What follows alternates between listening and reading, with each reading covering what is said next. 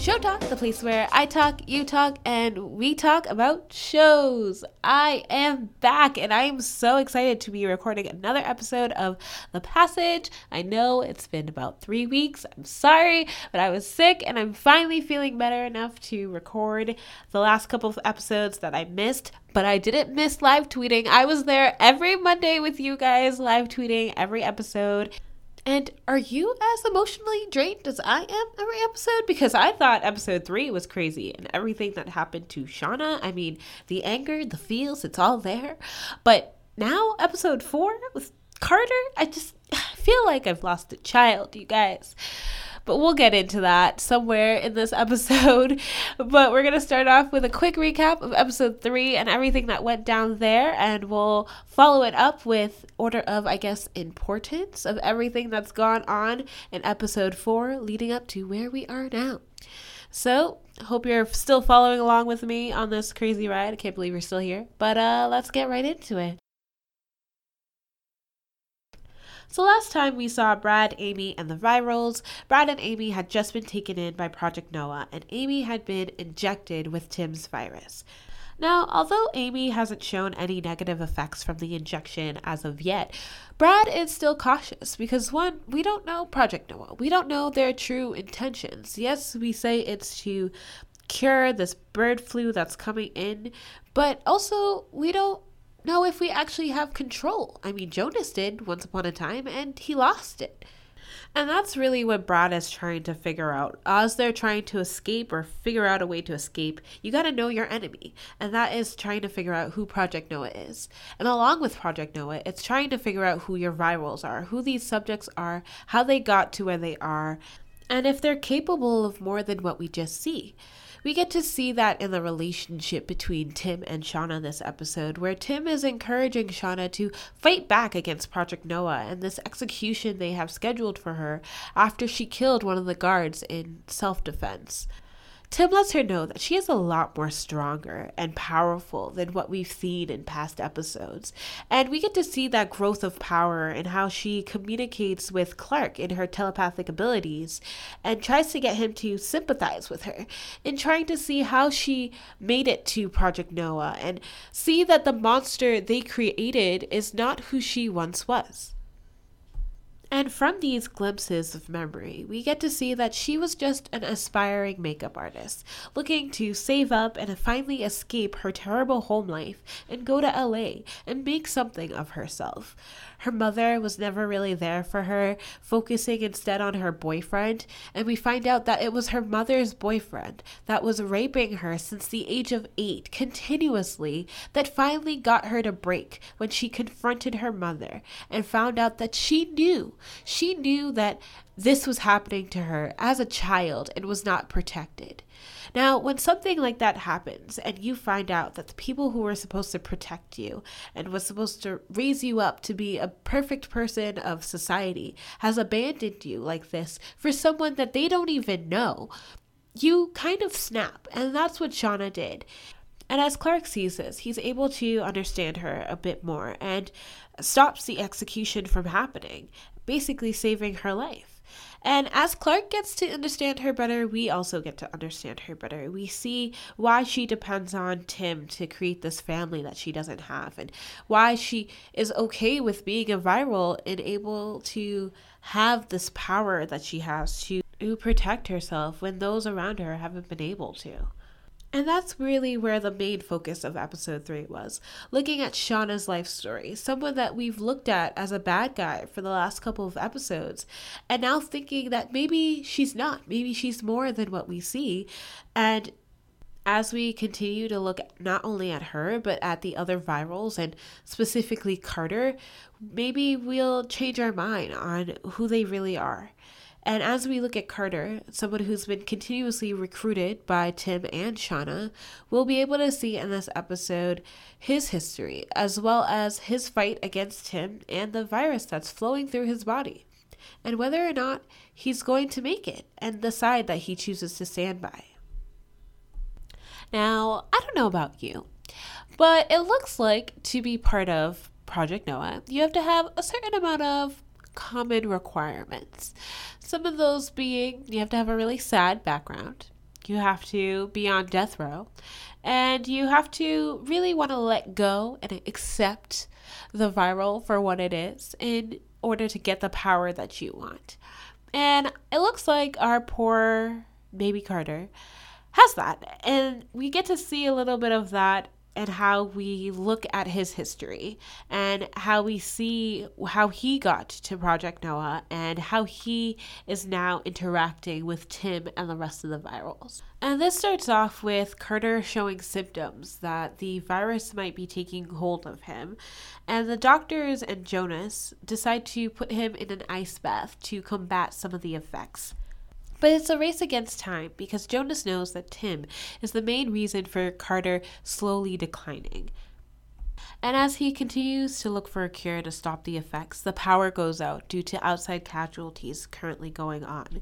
And Carter is left in a dreamlike state, going back and forth between the present and the past, all while being at Tim's mercy.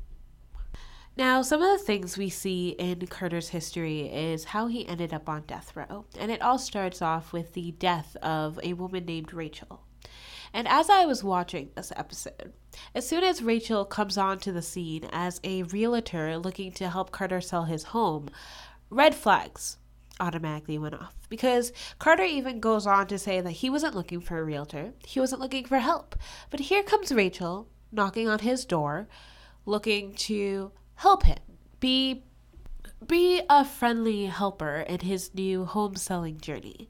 And again, red flags because he wasn't looking for her. And here she comes in, acting as if she knows him and knows what he wants. And within minutes of the show, you already see that they have established a relationship together.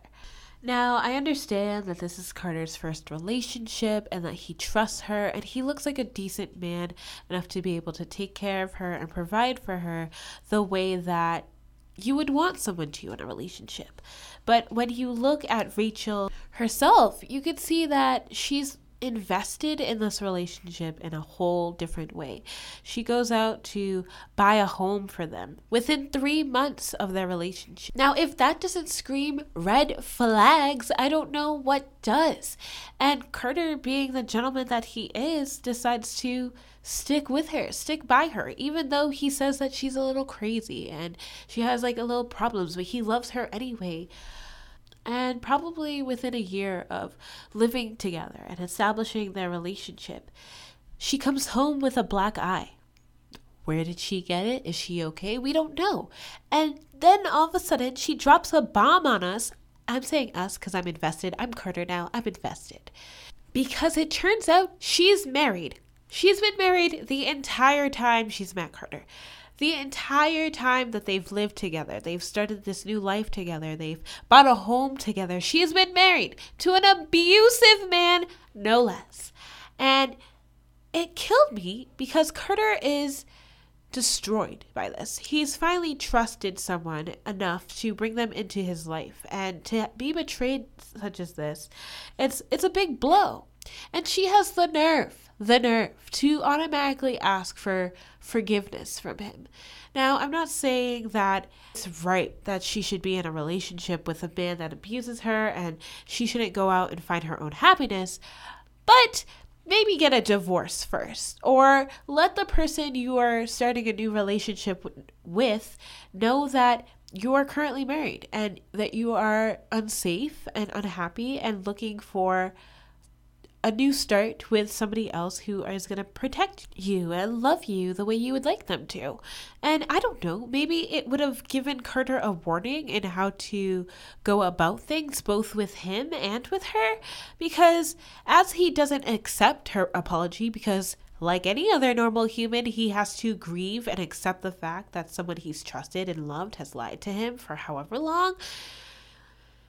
She goes and possibly kills herself what? How? I understood she was unstable, but oh my god! He is a black man. She is a white woman. We are in dangerous times. This is not how we go about things. And he is blamed by her husband, because she's still married, on the death of Rachel, who caused it herself. So even from the grave, she's still causing trouble for Carter. And it kills me because he continuously blames himself for her death, believing that if he had just forgiven her and believing that if he had been awake earlier to protect her or been there for her, that she would still be alive today. And no, that's not how that works. But because that is within his mind, because that's within his soul, Tim is able to play off on those those thoughts and those feelings in order to manipulate him into thinking that this was a time that he was powerless. This was a time that he had no control of those around him and the circumstances that happened to him. But now, with this new virus, he's able to take control of that once and for all with Tim, Shauna, and the other virals. And it looks like Tim is actually successful in convincing Carter to be on his side. And it just shows how powerful that Tim is and the plans that he has at play. Because the more people he has on his side, the more powerful he's able to become.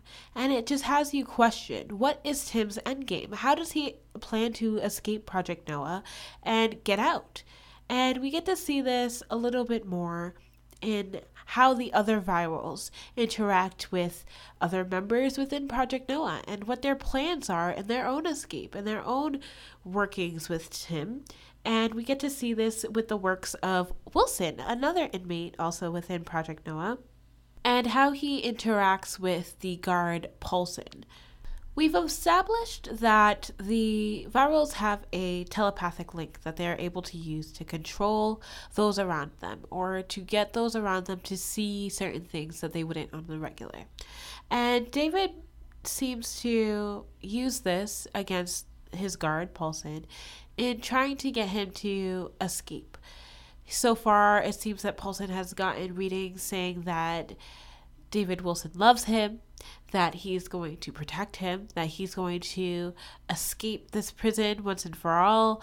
And it's really taking its toll on Paulson. It's really getting him mentally as well as physically. And you can see that throughout the episode that he is slowly breaking down with the link that the two of them have. And it doesn't help that Clark is hiding the relationship that him and Shauna are having, especially now that him and Shauna are having continuous conversations uh, with one another throughout the entire day. So now, feeling alone and that no one understands the strain of the telepathic relationship between him and Wilson, Paulson decides to take matters into his own hands. If he can't get those around him to believe that the virals are strong and that they are making their own moves, he's going to have to stop them. And at first, he needs to get his demands heard. And to do this, he locks down Project Noah by shooting up the place claiming that he won't stop until they get him a helicopter to escape with Wilson.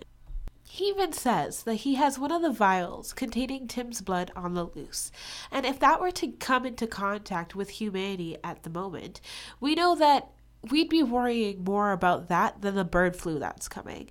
Because these virals they are unstable. And to have a vial of that blood out in the open that is dangerous. And the main important task right now that both Brad and the rest of Project Noah Force have is getting that back, getting the information of where that vial is.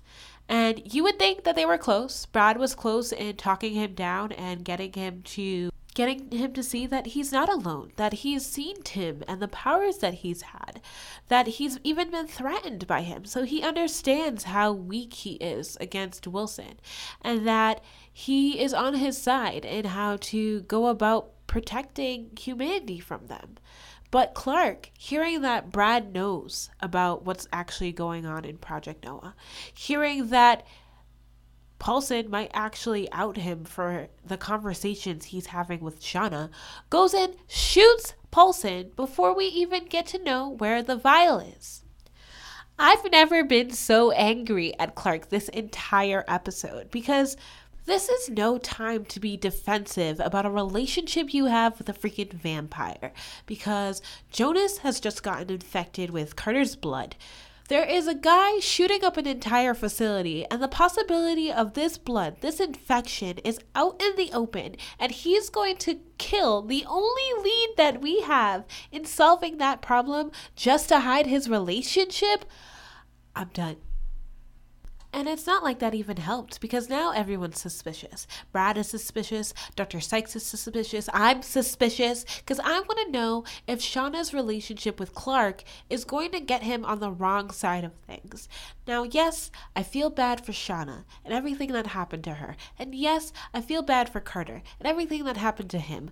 But now they are on the wrong side of humanity. They are going to get everyone killed. And so I can't necessarily feel too bad in what happens to them in order to protect the rest of the race. I know that sounds terrible, but that's what I feel right now. So if Clark is on the wrong side, we need to get control of that as soon as possible. And now, as we're worrying about Clark and everything that's gone down with Jonas being infected, Carter being taken over by Tim, with now a possible vial on the loose, there is so much to worry about with how this episode ended and how future episodes are going to go from here. Now, although I do think that that was the main focuses of episode 4, I can say that there were a few honorable mentions that I just have to put in at the end before we close out this episode. And that would be the fact that Lila and Lacey are still alive and well which is great. And they're still looking to convict Project Noah of everything that they've done in order to save both Brad and Amy. But of course, that's not going to be easy because we don't know who we're dealing with when it comes to Project Noah. And even the reporter that they do end up hiring to find information on the works that Project Noah's been doing ends up dead. And that just means that they have to worry about their lives when it comes to finding out the truth and spreading the truth to the entire world about who Project Noah really is. And I'm worried because I can't lose Lacey. We just got her back, okay? I love her as a main character, and I swear we've only watched about 15 minutes of her total in this entire season so far, and I don't want to lose her because they're going down a bad path trying to open the world to what is Project Noah. So fingers crossed that her and Lila are able to succeed in outing them, and if so, they're able to get Brad and Amy back away from Project Noah's clutches once and for all. Another thing to note in this episode is the relationship with Amy and everyone else. It seems that she might be developing some powers because we see her run really fast this episode. And maybe it's adrenaline, maybe we're making things up in our head, but this might be a new power that's coming through. And if that's the case, then who knows if that's just something personal to her or if the other virals can do it, or if she has new powers coming in. And if they're even more amazing or stronger than what we see from the other virals.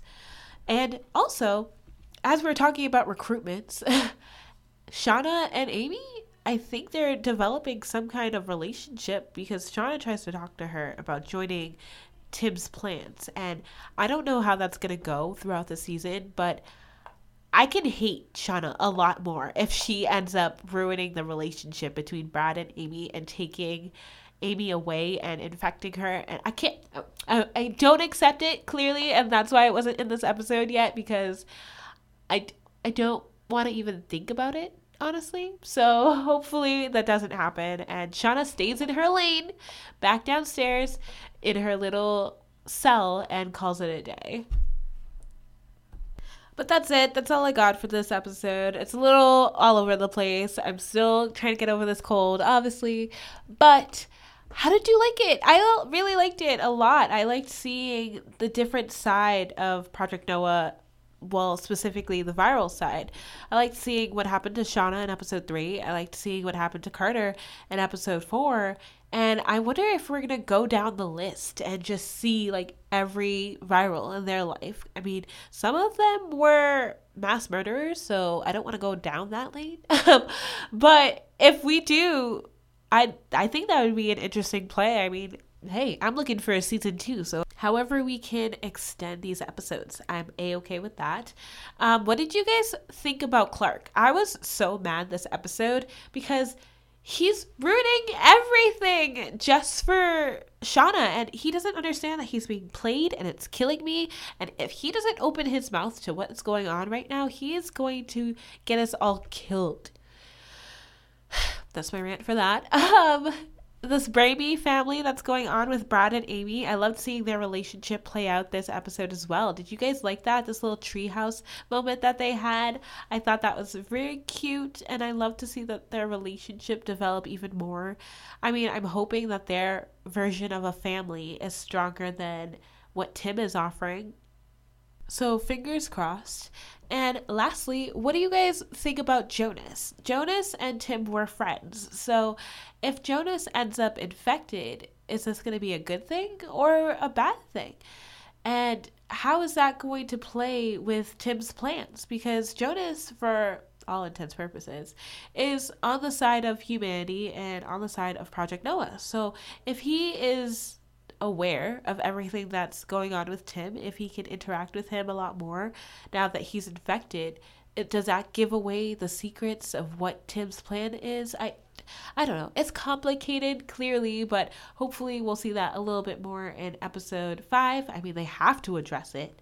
And we'll see if he's really infected and what that means for everyone. But that's all I got. Like I always say, if you like me, if you like this show, I hope you are following along and sharing it with everyone else with the hashtag Show Talk Podcast, both on Twitter and all of your socials, because why not? And I will see you for a next episode. But like always, keep talking.